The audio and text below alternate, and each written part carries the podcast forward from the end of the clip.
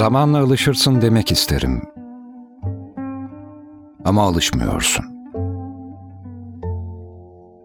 İçini rahatlatacaksa acıya alışıyorsun bence. Bir ara buralardan uzaklaşmıştım. Bu şehirden, kalabalıktan, hatta sevdiğim insanlardan. Acının dinmesini istiyordum. Cevapsız sorulara cevap istiyordum. Bir taşın üstünde oturup gölü izliyordum. Orada tanıdığım tek kişi, sanki dünyada tanıdığım tek kişiymiş gibi davranıyordum. Bir süre misafiriydim. Konuşmamama müsaade ediyordu. İlle de sohbet etmek istemiyordu. Soru sormuyordu. Benim için o günlerde o bilge biriydi. Benim budam şimdilik oydu.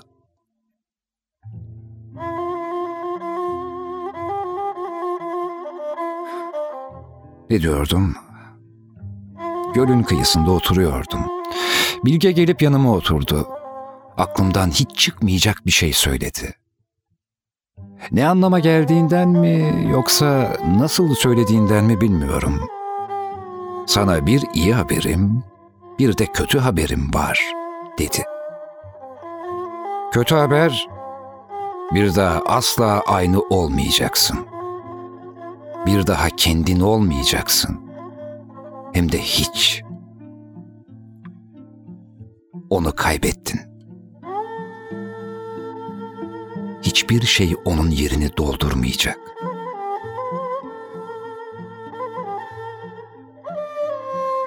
İyi haberse bunu ne kadar çabuk kabullenirsen o kadar çabuk acı çekeceksin. O kadar çabuk onu düşünmeye başlayacaksın. Sana tattırdığı bütün sevgiyi hatırlayacaksın. Onun olduğu bütün eğlenceyi dedi bana. Yani demek istediğim anlayıcı acıdan kaçamazsın. Kaçarsan kendinden çalacaksın. Ona ait bütün anılarını çaldıracaksın. Her birini. Attığı ilk adımdan son gülümsemesine dek. Hepsini yok edeceksin. Acıyı kabullen. Anlıyor musun? Kabullen. Onu kalbinde tutmanın tek yolu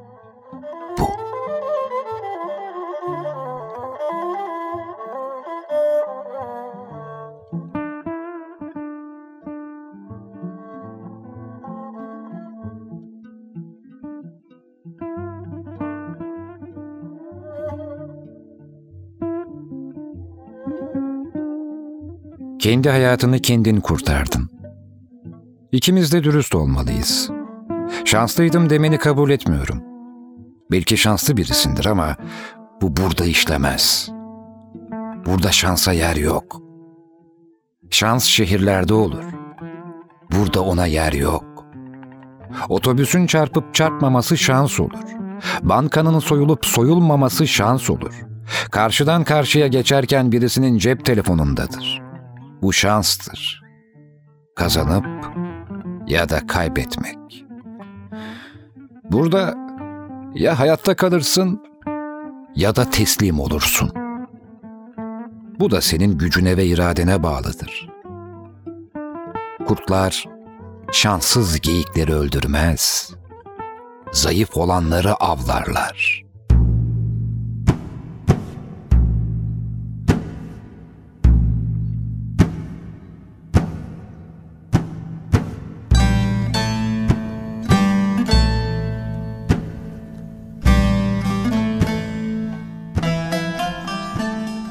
Kendi evine yabancı gibi girmek nasıl bir his bilirsiniz. Uzun bir tatil yapar, eve girdiğiniz gibi kapıları, pencereleri açar, her yeri havalandırır ama yine de nefessiz kalırsınız. Aceleyle bir şey yapmak, çay demlemek, çiçekleri sulamak, korkunç rüyalar, nefis düşler eşliğinde saatlerce uzandığınız yatağınızda uyumak istersiniz. Şimdi aynı hisler içindeyim. Ses çıkarmaya korkarak parmak uçlarımda yazdıklarıma göz atıyorum. Sanki yazacak hiçbir şey kalmamış. Anlatacak hikayeler bitmiş, dinlenecek müzikler susmuş. Burada her şey kırılmış ve öyle bırakılmış gibi. Tamir edilmemiş. Sevdiğim her şeyin olduğu bu yerin ortasında senin olduğun bütün anıları saklayacağım. Senin seven gözlerinden uzak bir şekilde, gerçek dünyanın çamurunda donduğumda ise, bu dünyaya dönüp kendi gözlerimi kapatıp, seni tanımanın sade mükemmelliğiyle kendimi avutacağım. Zahit bizi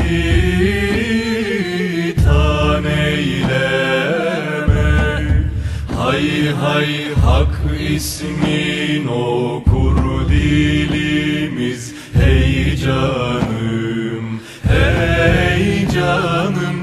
Hak ismin okur dilimiz. Eyvallah, hey hey dost. Sakın efsane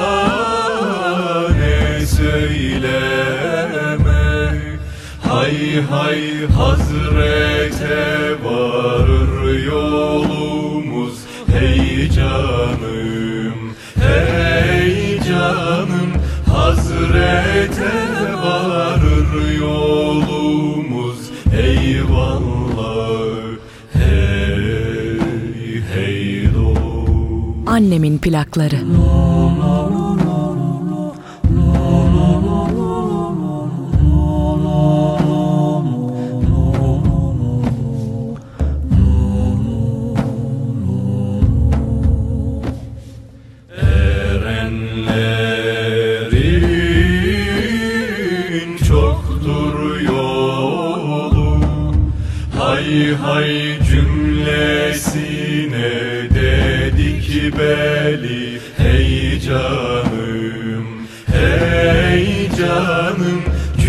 Cümlesine dedik beli Eyvallah, hey hey dost Gören bizi sanır deli. Hay hay usludan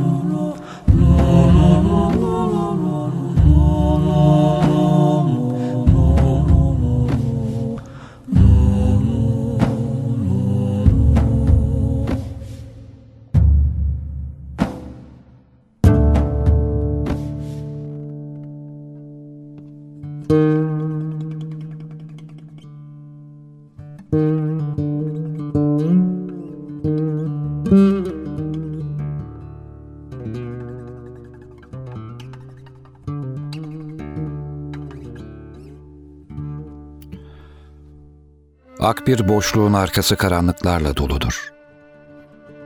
Yazılanı anlamıyorsan, yazılmayana bak. Mutlaka ama mutlaka hayatta kalan biri, bir zamanlar kara yazgısını, ölümünü gördüğü anlatacak bir Yunus olacaktır. Ak bir balinanın gözünün akında gördüğü ölümü. Boş bir sayfa gibi ak.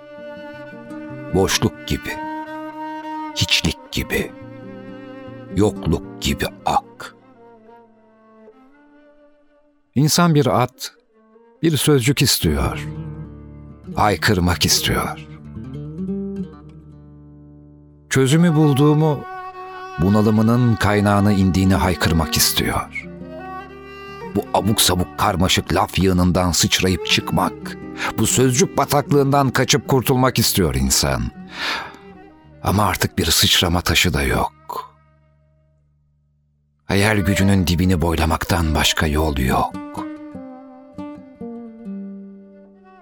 Bütün dünya normal. Olağan.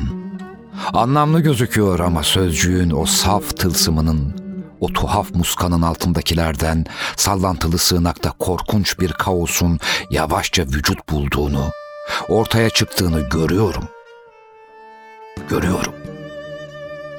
Bütün dünya olağan gözüküyor ama bir gün, bir hafta, bir ay ya da bir yıl sonra çürüyüp yok olacak. Çünkü bu bir yarık. Çünkü bir yarık var. Hiç durmadan, adım adım hacmini artıran bir yarık. Uçsuz bucaksız bir unutuş. Dipsiz bir uçurum. Boşluğun istilası.'' Bir bir susacağız.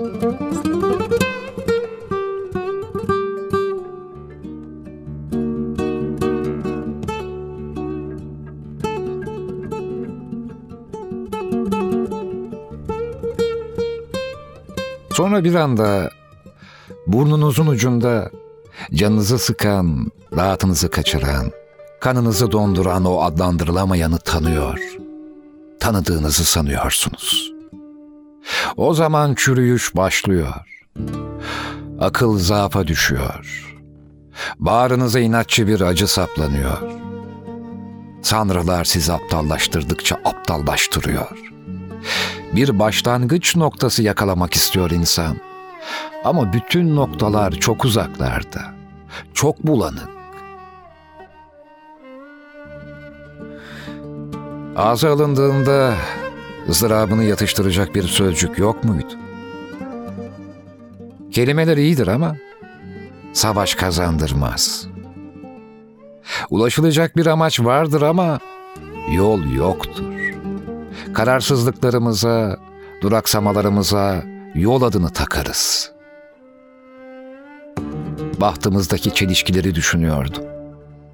Tanrıçaların kaderlerimizi belirlediği doğruysa onlara kaderlerimizle ilgili kararları verdiren nedir?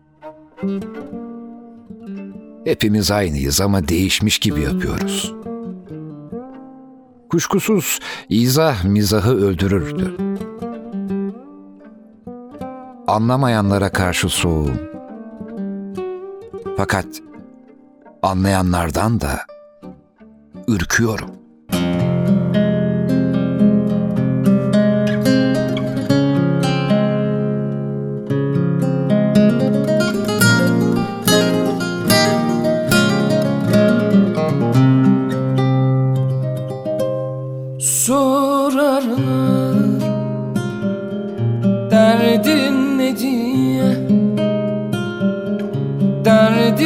Sana doymaz Doymaz Bu efkar Bir tarifi yar Kitaplara sığmaz Sığmaz Dönemimin plakları. Alman, ağlama, ağlama, yalanım yok, yok günahım yok. Gayrı duy figanımı, benim sensiz murat.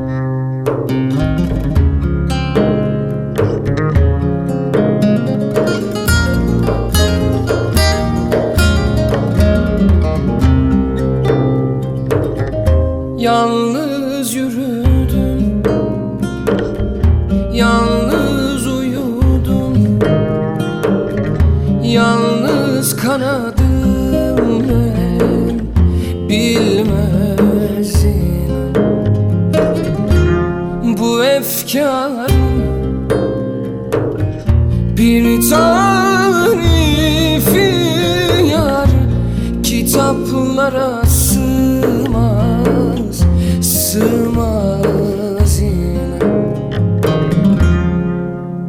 Ağlama, ağlama, ağlama Yalanım yok, yok günahım yok. Gayrı duy figanımı Benim sensiz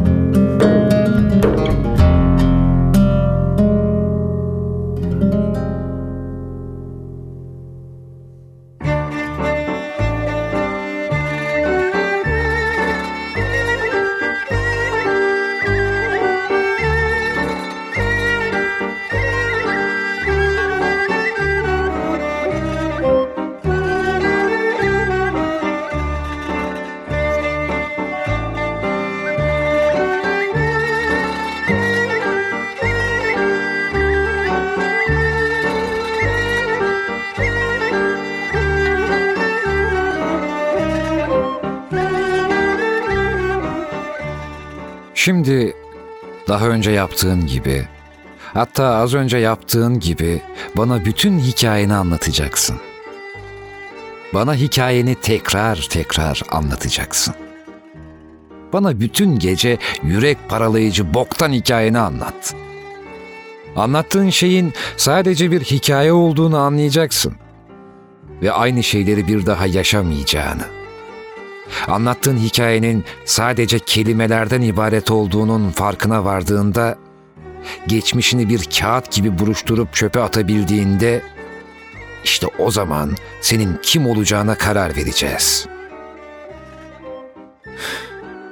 Dans etmeyi, oyun oynamayı ve gülümsemeyi ama yine de halinden memnun olmamayı öğreteceğim. Ben de senden düşünmeyi ve bilmeyi ama yine de halimden memnun olmamayı öğreneceğim. Her ikimiz de şeytanın çocuklarıyız, farkında mısın?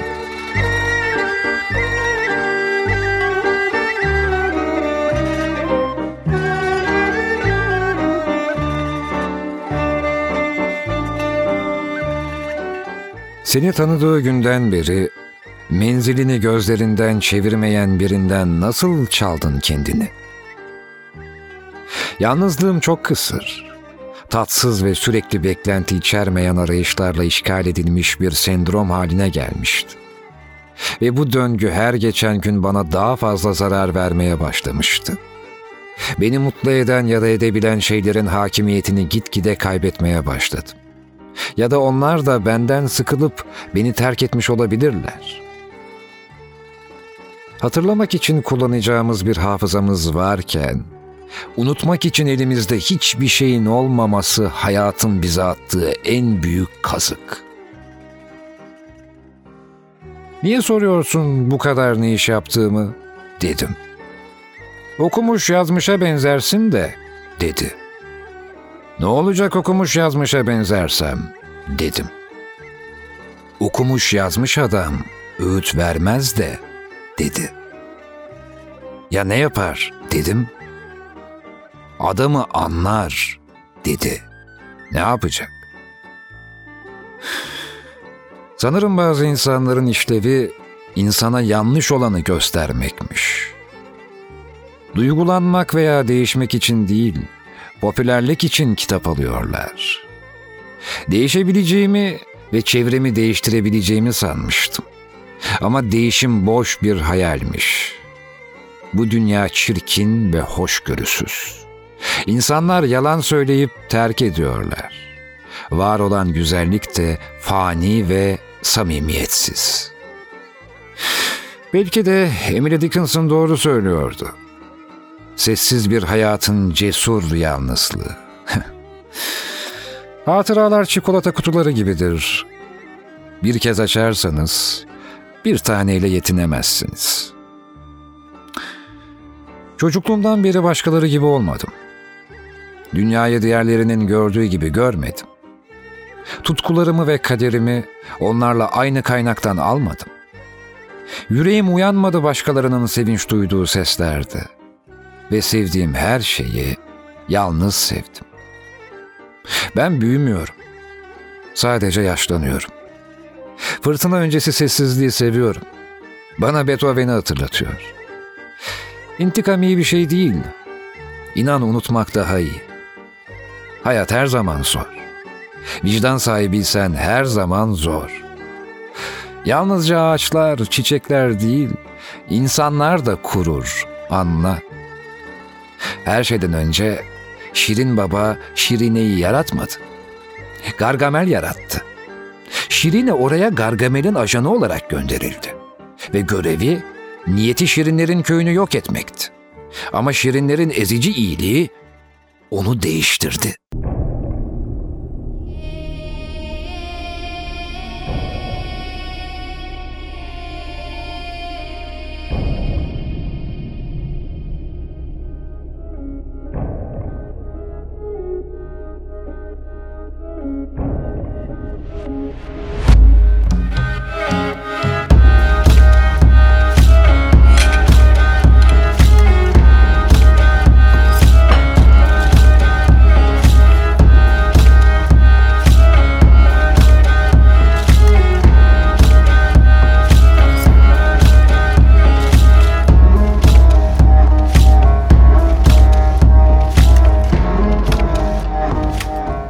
Sıkıntıyla vecd arasında salınırken her şeyi yıkan ve en sonunda da kendini yıkan buruk adam.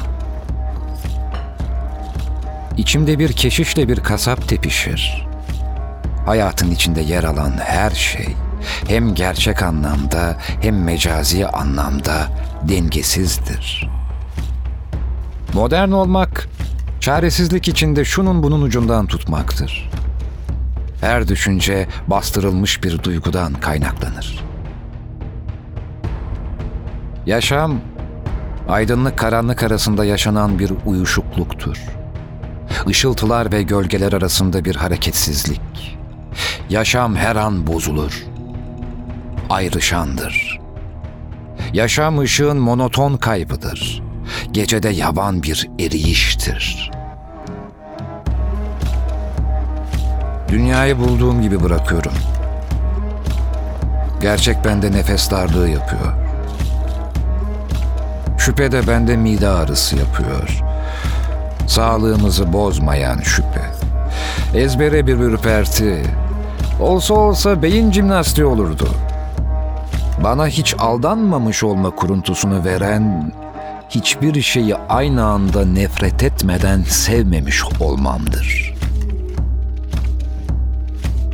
Melankolisinin üzerine titreyen, iyileşmekten korkan kişi boşuna çekindiğini, melankolinin devasız olduğunu saptadığında ne rahat bir nefes alır. Hayat, koordinatları belli olmayan bir alan üzerinde kopartılan patırtıdır. Evrense, Sara hastalığına tutulmuş bir geometri. Her varlık, başka bir varlığın can çekişmesiyle beslenir. Kelimeler merhametlidirler. Narin gerçeklikleri bizi kandırır ve teselli eder. Ancak hakikate karşı hareket edilebilir. İnsan bütün bildiklerine rağmen, bütün bildiklerine karşı her gün yeniden başlar.'' Düşmanlarımızı seçmeyi bırakıp elimizin altındakilerle yetinmeye başladığımız zaman artık genç değiliz demektir. Yetenekleri olan her insan acınmayı hak eder. Ressam renklerden daha ne elde edecektir? Şair nasıl uyandıracaktır yorgun, uykulu sözcükleri? Peki tüm ses bağdaşımlarının düşünülmüş olduğu bir dünyada müzisyenin geleceğine ne demeli? Derinden mutsuzdurlar. Karmaşık olana bağlanmışlardır tümüyle. İnsan şunlardan birine sahip olmalı. Ya doğuştan gelen rahat bir ruha ya da sanat ve bilgiyle rahatlatılmış bir ruha.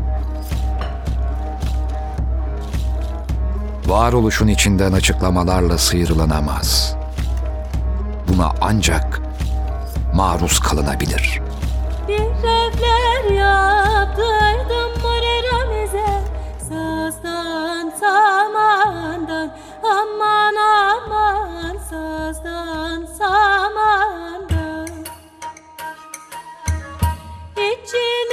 girilmez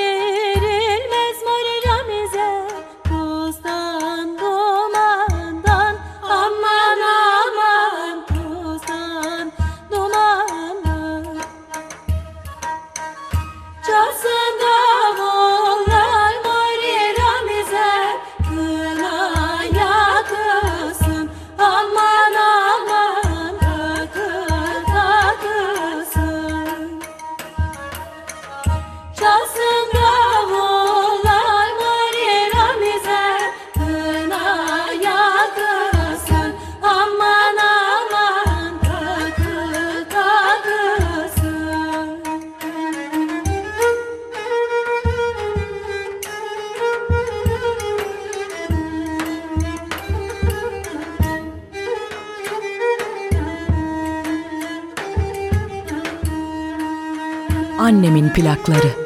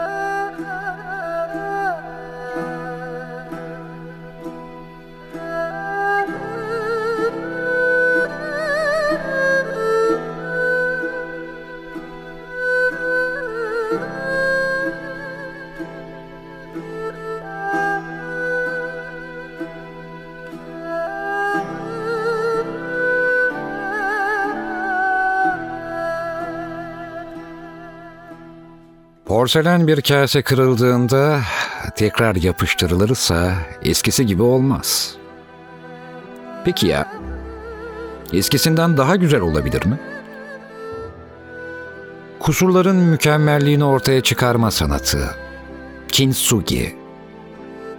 Yaşanan her şey değerlidir diye sessizce haykıran Japon sanatı. Japon felsefesi kintsugi. Kırılmış eşyaları altınla onarırken bize kusurlardaki güzelliği görmeyi hatırlatıyor. Kintsugi aslında hiçbir şeyin gerçekten kırılmadığı antik Japon felsefesine dayanır. Kintsugi tekniğini kullanan sanatçılar kırılmış seramikleri altın ve gümüşle birleştirerek yaşanmışlığın özgün ve benzersiz izlerini taşıyan eserler ortaya çıkarırlar. Çömlek, vazo, bardak gibi seramiklerin kırıldıkları yerden altınla birleştirilmesi sanatı olan kintsugi bize kusurların, çatlakların güzelliğini, tamir etmenin coşkusunu yeniden hatırlatıyor. 500 yıllık bir geleneğe sahip olan bu teknik, kırılan objelere kaybettikleri fonksiyonlarını kazandırmanın ötesinde değerli bir yaşam dersi sunar.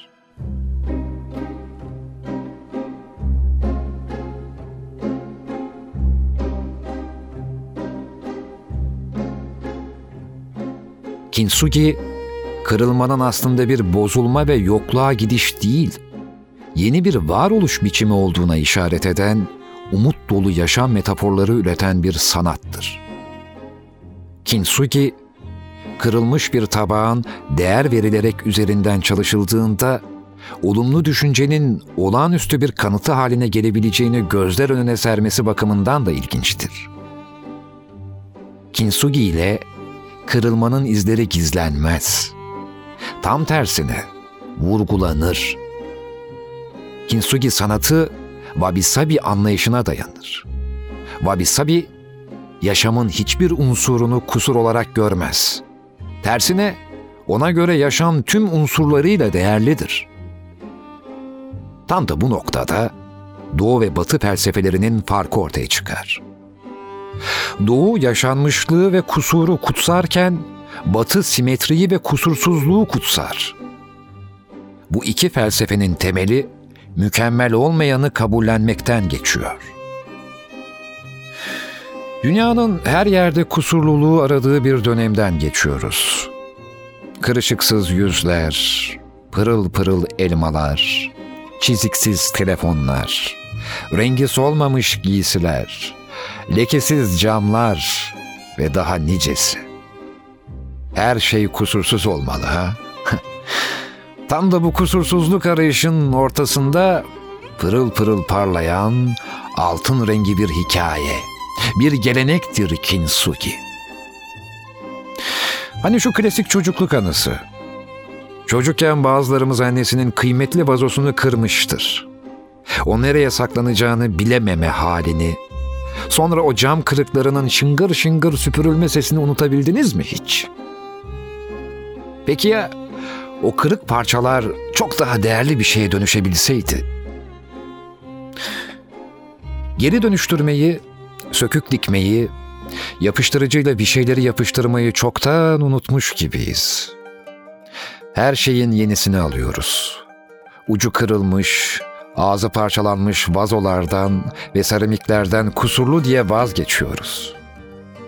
Bu yediklerimizi tarımı bile etkiliyor.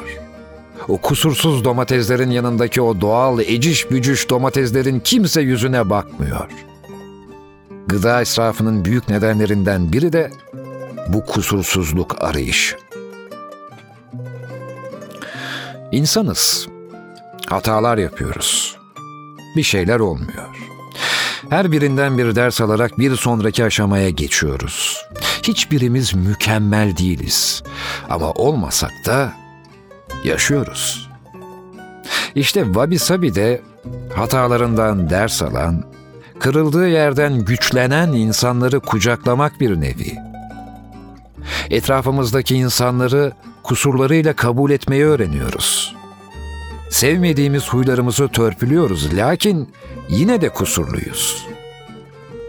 Böyle de iyiyiz. Bizi bir bütün kılan şey aslında kusurlarımız, kırıklarımız, çatlaklarımız. Hayat herkesi tökezletebiliyor, kırabiliyor.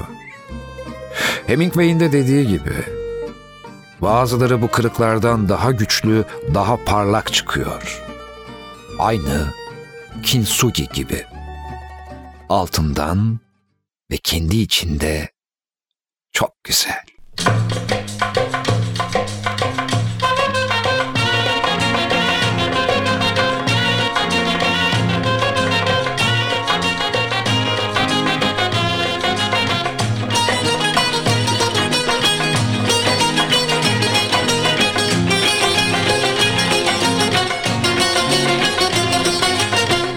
Duyduk duymadık demeyin doğru söyleyin. Ne olur benden gizlemeyin şimdi o kimin?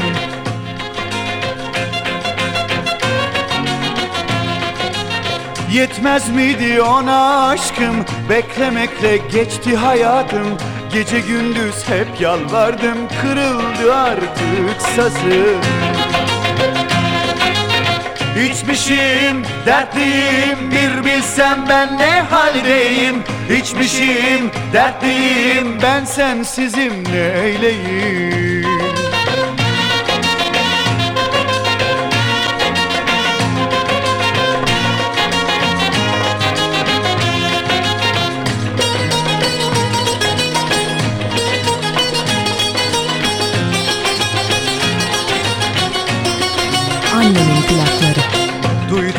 Duymadık demeyin doğru söyleyin.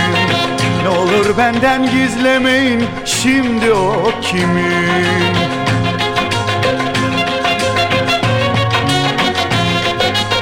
Yetmez miydi ona aşkım? Beklemekle geçti hayatım. Gece gündüz hep yalvardım Kırıldı artık sazım. İçmişim, dertliyim Bir bilsem ben ne haldeyim? İçmişim, dertliyim Ben sensizim neyleyim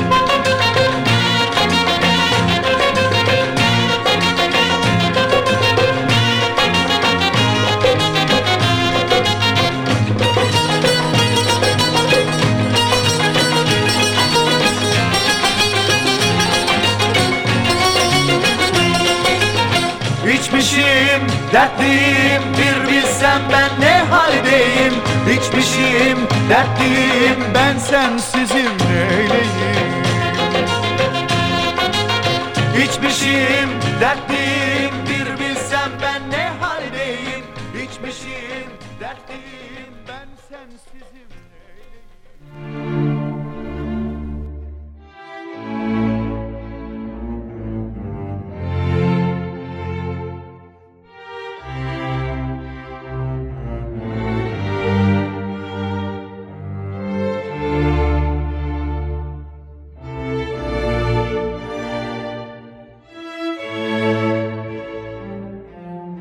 Erkekler kadınları hayal eder.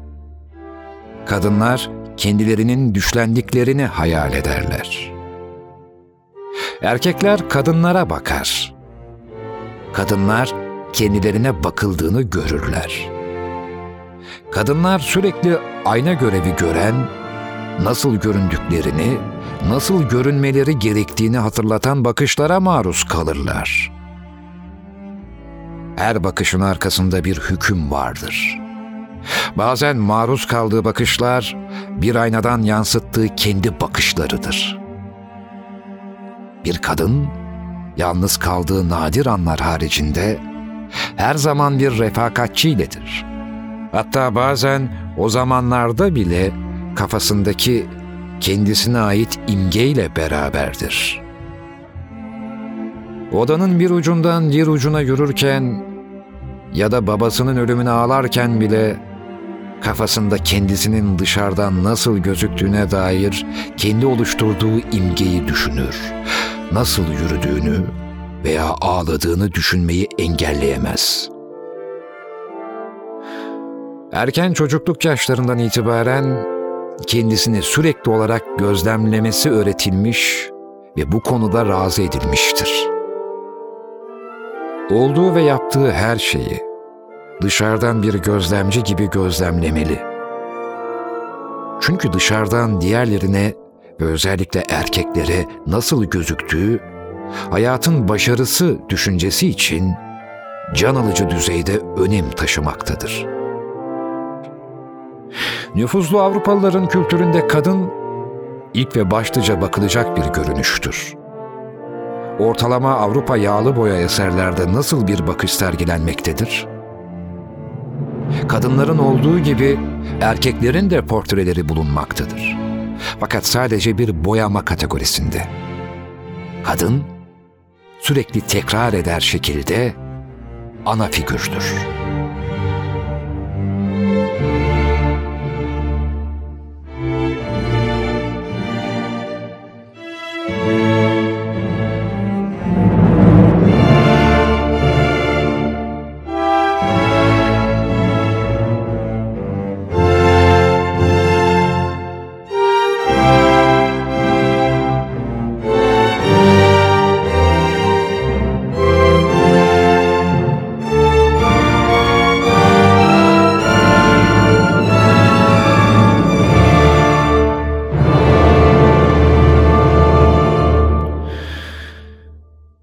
Kelimelere güvenmiyorum.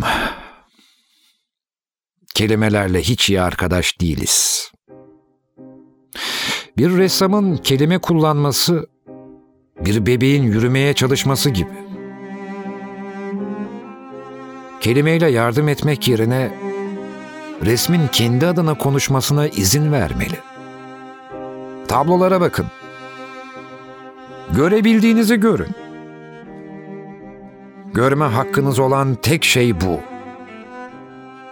Görmenize izin vereceğim tek şey bu. İşte. Başka birinin görüşü asla kendinizle ilgili görüşünüzden daha iyi olamaz.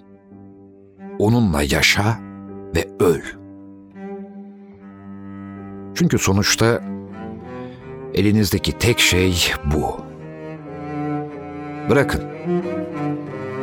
Kendinize ve diğer her şeyi bırakın. Kendimi dinlemeliydim. Evet, kendimi dinlemeliydim. Eserlerim çiğ, içsel, mantıksız, bilinçsiz, eğitimsiz yeteneğimden fırlayan yaratıcılığım sayesinde oluşuyordu. Her resimde bütün hayatınız size geri döner. Sadece tek bir çiçek ya da kemik parçası ya da gökyüzü değil. Eser bittiğinde sonunda gördüğünüz şey bu. Ama başlarken boş tuvale baktığınızda bütün hayatınızın size geri baktığını görürsünüz. Sanatın ne olduğunu bilmiyorum belki ama ne olmadığını biliyorum. Korksanız bile korkunuzun istediğiniz hiçbir şeye engel olmasına izin vermemelisiniz. Korkuyla cesaret kardeş gibidirler. Bir arada olabilirler. Gece birlikte yatıp sabah birlikte uyanıyor olabilirler. Korku siyah, cesaret beyaz değildir. İkisi de bir arada gri olabilirler.'' Korktuğunuz şeye cesaret edebilirsiniz mesela. Ama cesaret ettiğiniz şeyden korkabilirsiniz. Yardıma ihtiyacım olduğunu bilemeyecek kadar gururluyum. Ne tür bir yardım bundan da emin değilim. Aklımda bazı şeyler var. Nereden geldiklerini bilmiyorum. Oraya nasıl varıyorlar bilmiyorum bana çok yakın olan şekiller ve fikirler. Benim olma ve düşünme şeklime çok yakınlar. Ve onları aklımdan çıkarmalı, dünyaya getirmeliyim. Yeniden resim yapmayı denemem 18 ay aldı, belki daha fazla. Bu süre içinde birçok şey yüzeye çıktı ve açıklığa kavuştu. Alışkanlıklarım, sevdiklerim, ve beni ben yapan her şey rüzgarda kalan sazlar gibiydi. Kendimi daha da yalnızlığa çekilirken buluyorum. Öyle istediğim için değil. Başka yol olmadığı için. En iyi yarın olmadığımı biliyorum ama yarınım. Yarından fazlasıyım. Çok daha fazlası. Hayatım, eserlerim, her şey. Ama dünya artık bulanık. Daha çok anılarımla görüyorum ve hissedebiliyorum. Işığı hissedebiliyorum. Yapacak çok şey, çok tablo var. Ömrüm yetmeyecek kadar çok.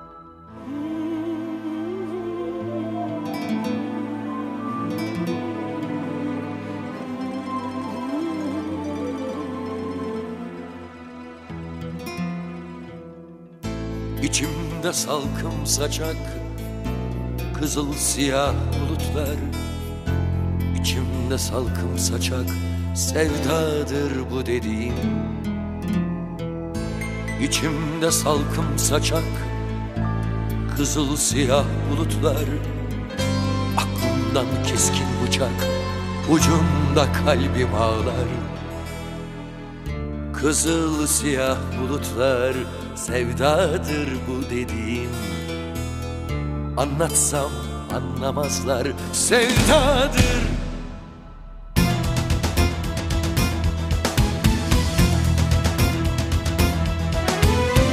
Ben mi tuttum güneşi doğmasın diye?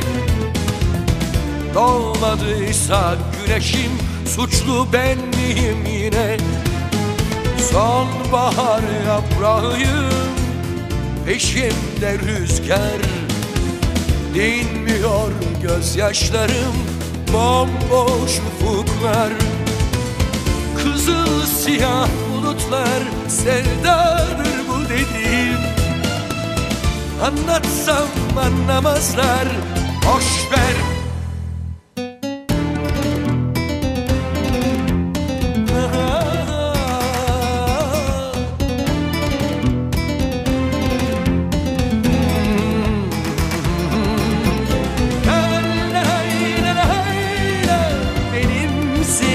Benimsin, La la la la la.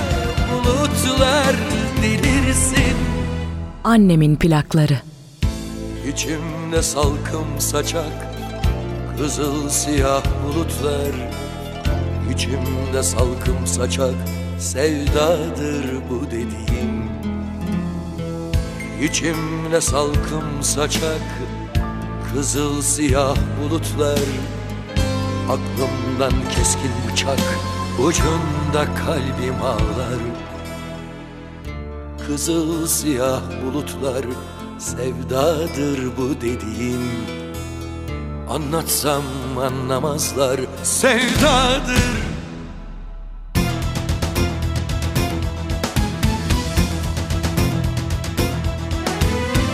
Ben mi tuttum güneşi Doğmasın diye. Doğmadıysa güneşim Suçlu ben miyim yine? Sonbahar yaprağıyım Peşimde rüzgar. Dinmiyor gözyaşlarım Bomboş ufuklar. Kızıl siyah bulutlar Sevdadır bu dediğim anlamazlar. Boş ver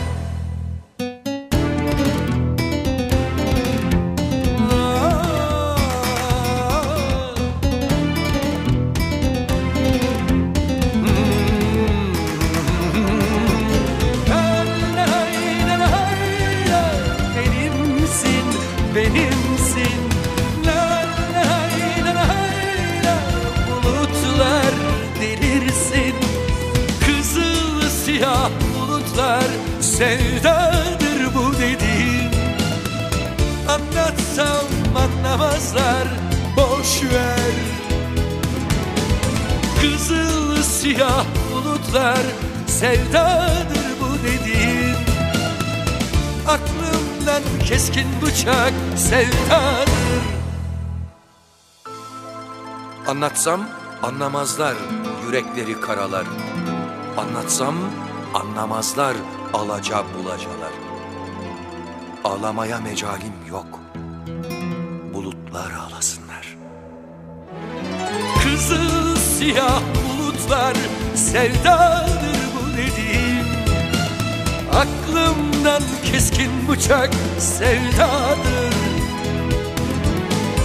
Kızıl siyah bulutlar sevdadır bu dediğin. Anlatsam anlamazlar boş ver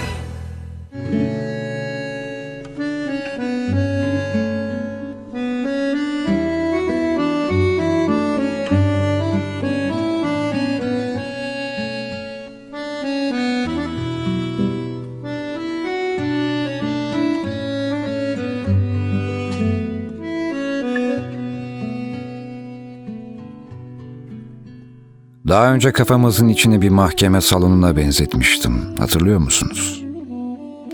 Hani yargıç da avukat da bizdik ya. Davalı ve davacı da. Kendini sorgulayan ve kendini savunan, kendimizin zanlısı, kendi kendimizin faili, hüküm yiyeni ya da beraat edeni. Hakimi, savcıyı, avukatı falan bu meslek gruplarını kullandım o bölümde ama nasıl unutmuşum. Bir de mübaşir vardı. E tabii o kadar havalı kişiler dururken mübaşiri kim takar gibi olmuş. Hakim avukat dururken mübaşir kim? Belki de kendime en yakın olan mübaşirdir diye düşündüm. Kendimi yargılarken adilim ama bir devinim yok. Kendimi savunurken cesurum ama bir hareket yok. Oysa mübaşir öyle mi ya? Tuttu mu kolundan karga tulumba çıkarır seni o mahkeme salonundan. Kapının yanında bekler hep. Hakimin emrini bekler ve dediğini yapar. Mübaşir, sanı hemen salondan dışarı çıkar. Peki efendim bile demez. Mübaşirler konuşmaz. Sadece hemen yaparlar. O salondaki tek gerçek devinin mübaşirin hamlesiyle başlar. Sanık sandalyesinde oturan melek görünümlü masum yüzlü canavar mıyım? Yoksa sanık sandalyesinde burnundan soluyup dişlerini sıkan her an birini ısıracak gibi duran bir mazlum muyum? Hangisi olursam olayım devinimin mübaşirin koluma girmesiyle başlayacak. O salondan tek başıma çıkmayacağım. Çıkamayacağım. Ve koluma girerken hadi gel birader gibi samimi bir şey söylemeyecek. Sertçe kolumdan tutup hiç konuşmadan beni o yapay korkuluklu yarım ay şeklinde dönmüş sanık sandalyesinden kaldıracak. Götür beni mübaşir. Sana direnmeyeceğim. Hakimliğimden de çok sıkıldım. Avukatlığımdan da sıkıldım. Savcılığımdan da. Kendimi yargılamanın erdeminden bir bilgelik kazanmadım. Kendimi sorgulamamın cesaretiyle bir kahraman olmadım. Kendimi savunmamın gururundan onurlu bir adam ilan edilmedim. Çünkü belki de kafamın içindeki bu mahkeme salonunda vicdan da, hak da, hürriyet de hep işime geldiği gibi. İnsan kendini kendi koyduğu yasalarla yargılasa, savunsa ne çıkar? Kendimize adil davrandığımızdan ne kadar eminiz ki? Merhamet etsek adil olmayacak. Hüküm giydirsek belki yine adil olmayacak. Kendine adil olmak hep serbest bırakmak değil ki. İnfazına karar vermek de adil olmayabilir. Kendimizi cezalandırmamız onurlu bir devinim gibi gözükse de bunun adaletinden de emin olmayacağız. İnsanın kendini affetmesinin işe yaradığından da şüpheliyim. Şu an tek güvendiğim o salondaki mübaşir. Bana kapıyı açacak olan o. Ya elimi kolumu sallaya sallaya hiçbir şey olmamış gibi çıkacağım ya da koluma girip cezamı çekeceğim hücreye koyulacağım. Her ikisinde de isyanım sürecek. Özgür kalsam bu bana reva mı diyeceğim. İçeri girsem ben bunu hak ettim mi diyeceğim. Salondan konuşulanların, suçlamaların, iftiraların, töhmet altında bırakılmalarımın, iddia makamının hiçbir önemi kalmayacak. Ama en gerçekçisi, sonuç alıcısı mübaşir olacak. Bu yüzden tek güvendiğim o. Hatta eğer beraat edersem yanında işe bile başlayabilirim. Ne bileyim, adliyenin marangozu olurum. Sanık sandalyelerini falan tamir ederim. Yargıcın arkasında duran, adaletle ilgili yazan büyük harfleri zımparalayıp tekrar cila çekerim. Salon çok havasızdı. Pencerelerin üstüne küçük şıpıdaklar açarım. Yani anlayacağınız sizi başkalarının yargılamasından daha ye değil kendinizi yargılamak. Suçunuz sabit değilse her ikisi de hakkaniyetli olmayacaktır. Suçum sabit değilse, sabit değilse, sabit, sabit ne ya? Ben olsam olsam dinamik bir suçluyumdur. Divinimli, ivmeli, zikzaklı, falsolu, çelişkili ifadeler. Suçu sabit bulunmamıştır. Bu zanlı çok titriyor. sabit duramıyor. Üşümüş herhalde. Üzerini bir battaniye verin. Biraz uyusun. Yarın da dinlensin. Öbür gün yine bakarız.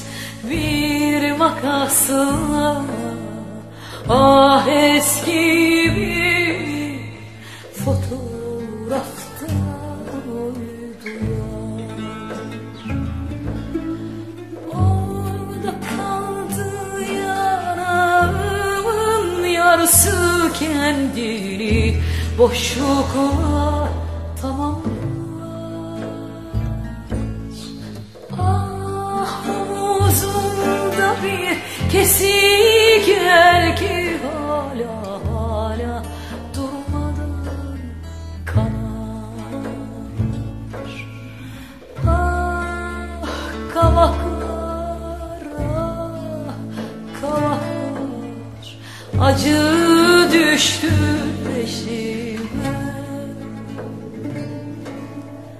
Ah kavaklar ah kavaklar ardımdan sık Ah kavaklar ah kavaklar Acı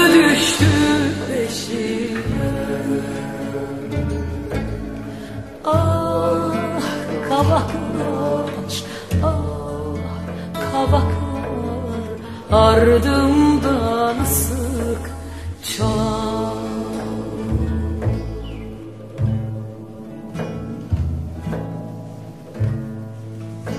Annemin plakları.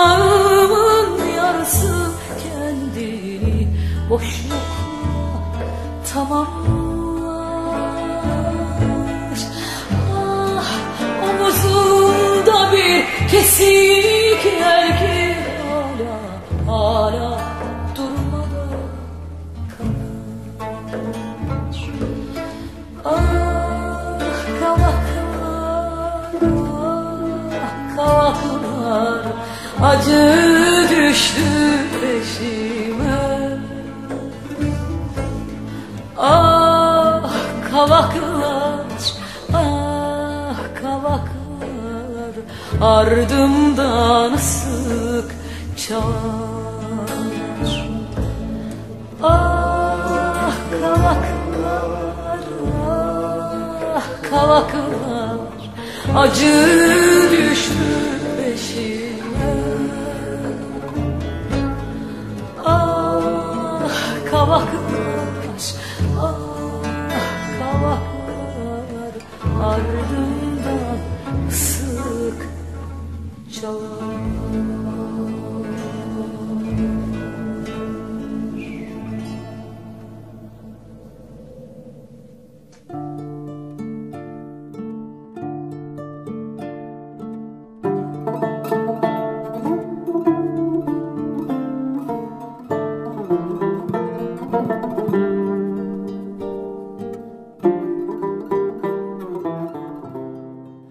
İnanıyorum ki evren, kuralları tepetaklak geldiğinde, bunları düzeltmenin bir yolunu bulur. Birçok anomaliyi ve paradoksu yaşadığımız bu günler düşündürücü. Küresel ısınmanın çevreye yarattığı zararların endişe verici boyutlara ulaştığı, Çin ve onu takip eden birçok ülkenin bloke olmak zorunda kaldığı bir dönemde, ekonomi yerle bir olurken hava kirliliği önemli oranda azalmakta. Hava düzelmekte. Maske kullanmak zorunda kalırken aslında daha temiz bir nefes almaktayız. Dışlayıcı politikaların ve ideolojilerin tarihimizdeki aşağılık bir dönemi anımsatarak tüm dünyada artmaya başladığı bu tarihi noktada bir virüs gelir ve bizi dışlanan, tecrit edilen, sınırlarda bloke edilen ve hastalık taşıyan yapar.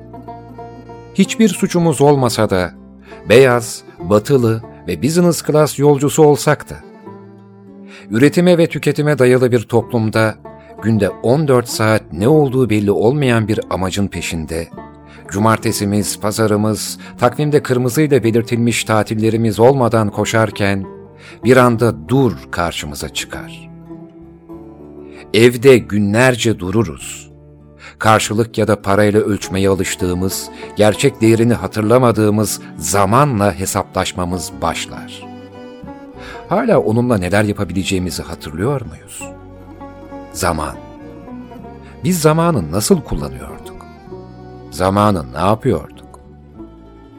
Çocuklarımızı büyütmeyi öyle gerektiği için başka kişilere, kurumlara devrettiğimiz bir dönemde virüs okulları kapatır, bizi alternatifler yaratmaya, anne ve babayı tekrar çocuklarıyla birlikteliğe zorlar. Tekrar aile olmaya mecbur bırakır. İlişkilerin, iletişimin, sosyalleşmenin, virtüel dünyanın sosyal medyasında gerçekleşerek bizi yakın olduğumuza dair bir yanılsamaya ittiği bu dönemde virüs bizden gerçek yakınlığı çalar. Kimse birbirine dokunamaz, öpemez, sarılamaz. Birbirine uzak ve dokunamamanın soğukluğunda kalırız. Bunların anlamını ve önemini ne kadar göz ardı ettik? Herkesin kendi bahçesini düşünmesinin kural olduğu bu dönemde virüs bize açık bir mesaj yollar. Tek çıkış yolu aitlik duygusu. Topluluk bilinci. Başkasını düşünmek. Kendinden daha büyük bir şeyi korumak ve onun tarafından korunmak. Paylaşılan sorumluluk, attığın adımın sadece kendi kaderini değil, etrafındakileri de belirlemesi ve senin kaderinin de onlara bağlı olması. Öyleyse cadı avını kimin suçlu olduğunu, sebebini düşünmeyi bırakır, onun yerine kendimize bundan neler öğrenebileceğimizi sorarsak, öğrenecek ve yapacak çok şeyimiz olduğuna inanıyorum. Çünkü belli ki evrene ve onun kurallarına borcumuz çok ve bize bunu bir virüs bedelini ödeterek hatırlatıyor.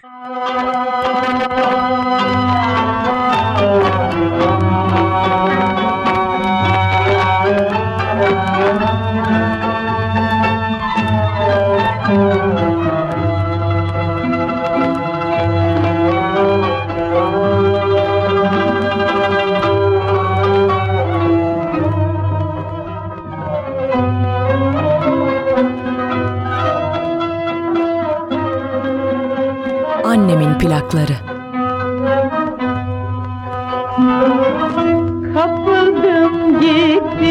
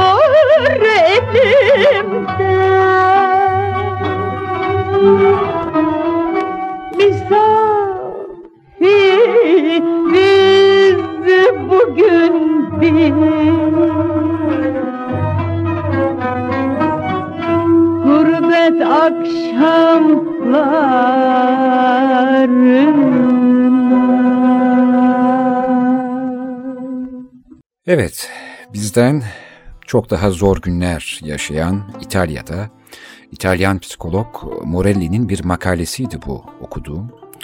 Normalde açılış ve kapanış e, sunumunu yapmam ama salgından dolayı farklı yaşadığımız şu günlerde ben de yaptığım bu yayını evimden gerçekleştiriyorum. Evlere kapandığımız için, e, salgın haberlerinden etkilendiğimiz için daha hassas, daha alıngan olabilirsiniz. Belki şimdi söyleyeceklerim biraz sert ve acımasızca da gelebilir ama e, en azından kendi gerçeğimi anlatabilmem lazım diye düşündüm. Bunca zamandır annemin plaklarını e, dinliyorsunuz. Kendi içinde bir e, hakikat arayıcılığı daima vardı. Gördüğümü, duyduğumu e, kendimce yorumluyorum ben de. Hepiniz gibi tek farkım e, benim bir radyo programı yapıyor olmam belki de. Yani ne desem e, ya dünyayı ya insanlığı kayırmış gibi olacağım diye düşünüyorum. E, İnsanlar evlerine girdiğinden beri hava kirliliği çok azaldı mesela. Kuşlar ve balıklar belki duymuşsunuzdur. Venedik'in turistlerden arınıp kristal berraklığında temizlenmiş sularına geri döndü. İnsan yeryüzüne adımını attığından beri, yollar yaptığından beri tahribatı her geçen gün arttı bu dünyaya. Şu soruyu sormadan edemiyorum e, sevgili anlayıcılar. E, İnsan mı dünya için yoksa dünya mı insan için?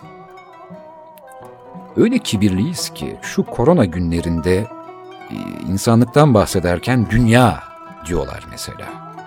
Dünya insandan ibaretmiş gibi. Herkes Sultan Süleyman gibi kendine kalacağını sanıyordu Zahar. Ama bırak dünyayı, yaşadığı mahalleye bile çıkamıyor şimdi belki de. Gezemiyor.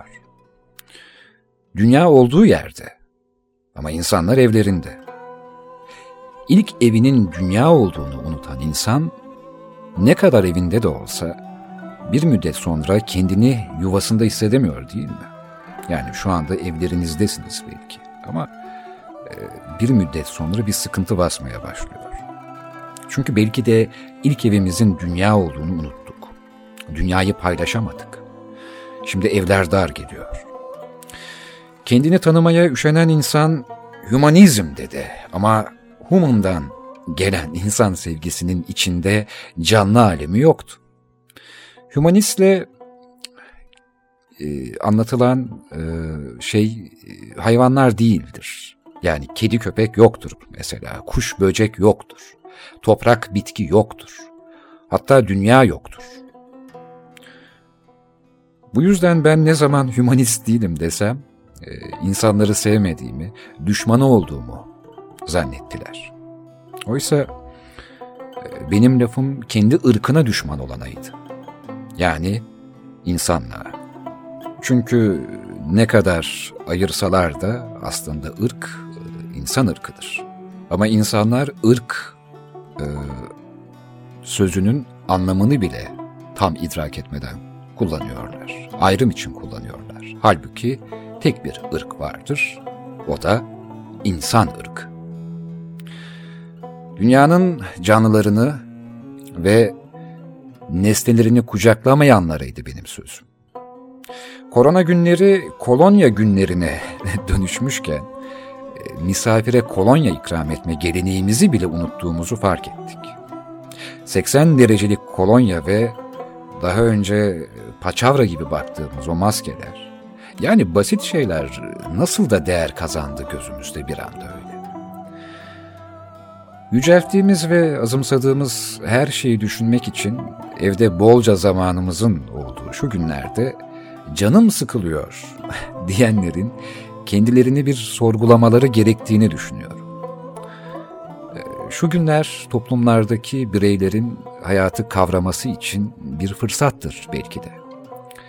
Dışarısı, kapının önü bile artık çok uzak bir yerken, insan onuru ve sevgisi bakalım birbirini eğleyebilecek mi? Aynı evin içinde. Birlikte yaşayan insanlar için özellikle söylüyorum. O insanlar birbirini ne kadar eğleyebilecek, gönlünün ne kadar eğleyebilecek. Her fırsatta dışarı eğlenmeye çıkan insanlar bakalım evde tefekkür edebilecek mi? Ha, şimdi tefekkür deyince yine havalı kalıyor değil mi? Yine felsefi kalıyor, tasavvufi kalıyor gibi gözüküyor.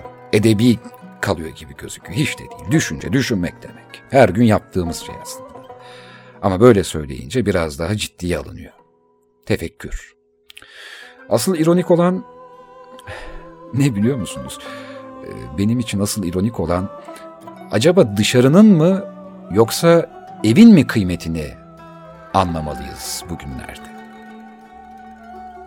Evinde kalıp oysa ne güzel de zaman geçirilebiliyormuş diyenler mi çok yoksa ya ne yapacağım evde ben gezmeye gitmeliyim diyenler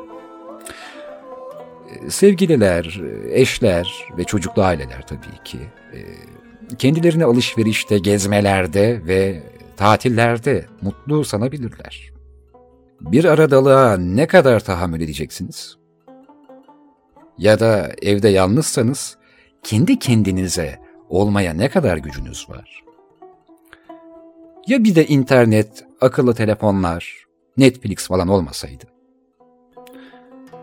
Yani kafayı yemek için bahanemiz daima var mahrumiyet şımarıklığından başka bir şey değil aslında bu da. Oysa e, kimisi kendini yoklukta bulur. Evet yine havalı laflar geliyor. Öyledir yani insan e, kendini biraz da yoklukta bulur. Aza tamah ettiğinde bulur. Şükrettiğinde bulur. Korona insanlık için bir ceza olmamalı. Öyle düşünmüyorum elbette. Fakat bu sürecin koşullarında e, insanların yaşantısına baktığımda da maalesef pek şaşırmıyorum. Zaten bu yüzden yaşamla yaşantı farklı şeylerdir demiştim. Yaşamda kalan herkesin yaşantısı var mı bakalım? Ya gezemezsem korkusunun, ya virüs bulaşırsa korkusunun önüne geçtiği bir hal. Bundandır e, beşeri ayrı, insanı ayrı tanımlamam. Bu bölümü manidar bir şarkıyla e, Arto Tunç Boyacıyan'ın şenlikli bir ağıtıyla noktalamak isterim. Evet, şimdi dinleteceğim bir ağıttır aslında benim için. Çünkü sözlerinde, bedeninde, e, bedeninden ona gereken önemi vermediğinden özür dilerken, e, diğer taraftan bedenin kendi seçimi olmayan ırk vesaire gibi ayrımlar nedeniyle acı çekmesine narin bir iğne batırır. Kalp, ruh gibi kavramların bedenle ilişkisini anlatırken bu şarkı, dünyada yapılan hataları, o anda göğe yükselmekte olan bedene yalvarırken, tüm hataları ve insanın tüm aptallıkları yüzünden ruhlardan kendi adına özür dilemesini ister. Gerçi biraz sonra dinleyeceksiniz ama eski Yunan'dan başlayarak e, zihin ya da ruhun karşısına bir rakip ya da hapishane gibi görülüp e, bir nevi aşağılanan bedene karşı usturuplu ve estetik bir saygı duruşudur bu şarkı benim için. Bir anlamda bedenle ruhu barıştırır sanatçı. Arto Tunç.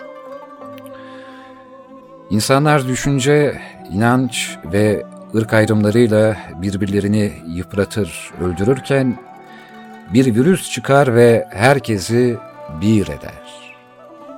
Şimdiden çocuklar ve yaşlılar diye ayırmaya başladık mesela değil mi? Ha? Üstelik o çocuklar ki ister Afrikalı olsun, ister İskandinav, üstelik o yaşlılar ki ister Müslüman olsun, ister Hristiyan. Bu sefer ayrım ırklar ve inançlardan değil, henüz tanımlanamayan bir hastalıktan. Koronavirüste ölümlere üzüldüğümüz kadar karantinada kaldığımız e, evlerimizin balkonlarında enstrümanlar çalarak mesela eğleniyoruz da şarkılar söyleyerek eğleniyoruz da öyle değil mi? Kaldı ki bu akşamüstü de bir şey yaşadık mesela. E, uzun zamandır görüşemediğimiz, selamlaşamadığımız komşumuzla karşılaştık balkonundan. Öyle laflarken markette kurumaya bulamadığımızı öğrendi. Hemen dedi ki bizde var. Birazını gelin alın lütfen. Böyle bir paylaşım teklifini de işitebiliyoruz mesela. Yani paylaşmayı da kendimize saklamayı da yeniden öğrendiğimiz günler bunlar belki de. Kendi benliğimizde ise şunları öğreniyoruz belki de. Bedenimizin kıymetini, nefesimizin, vücut ısımızın kıymetini. Ben burada sözlerimi noktalarken ağıt olarak nitelediğim bu şarkının sözlerini e, daha dikkatli kulak vererek dinlemenizi istirham ediyorum. Tüm anlayıcılarıma bana ayırdığınız zaman için e, teşekkür eder. Sağlıklı günler dilerim. Eyvallah. Annemin plakları.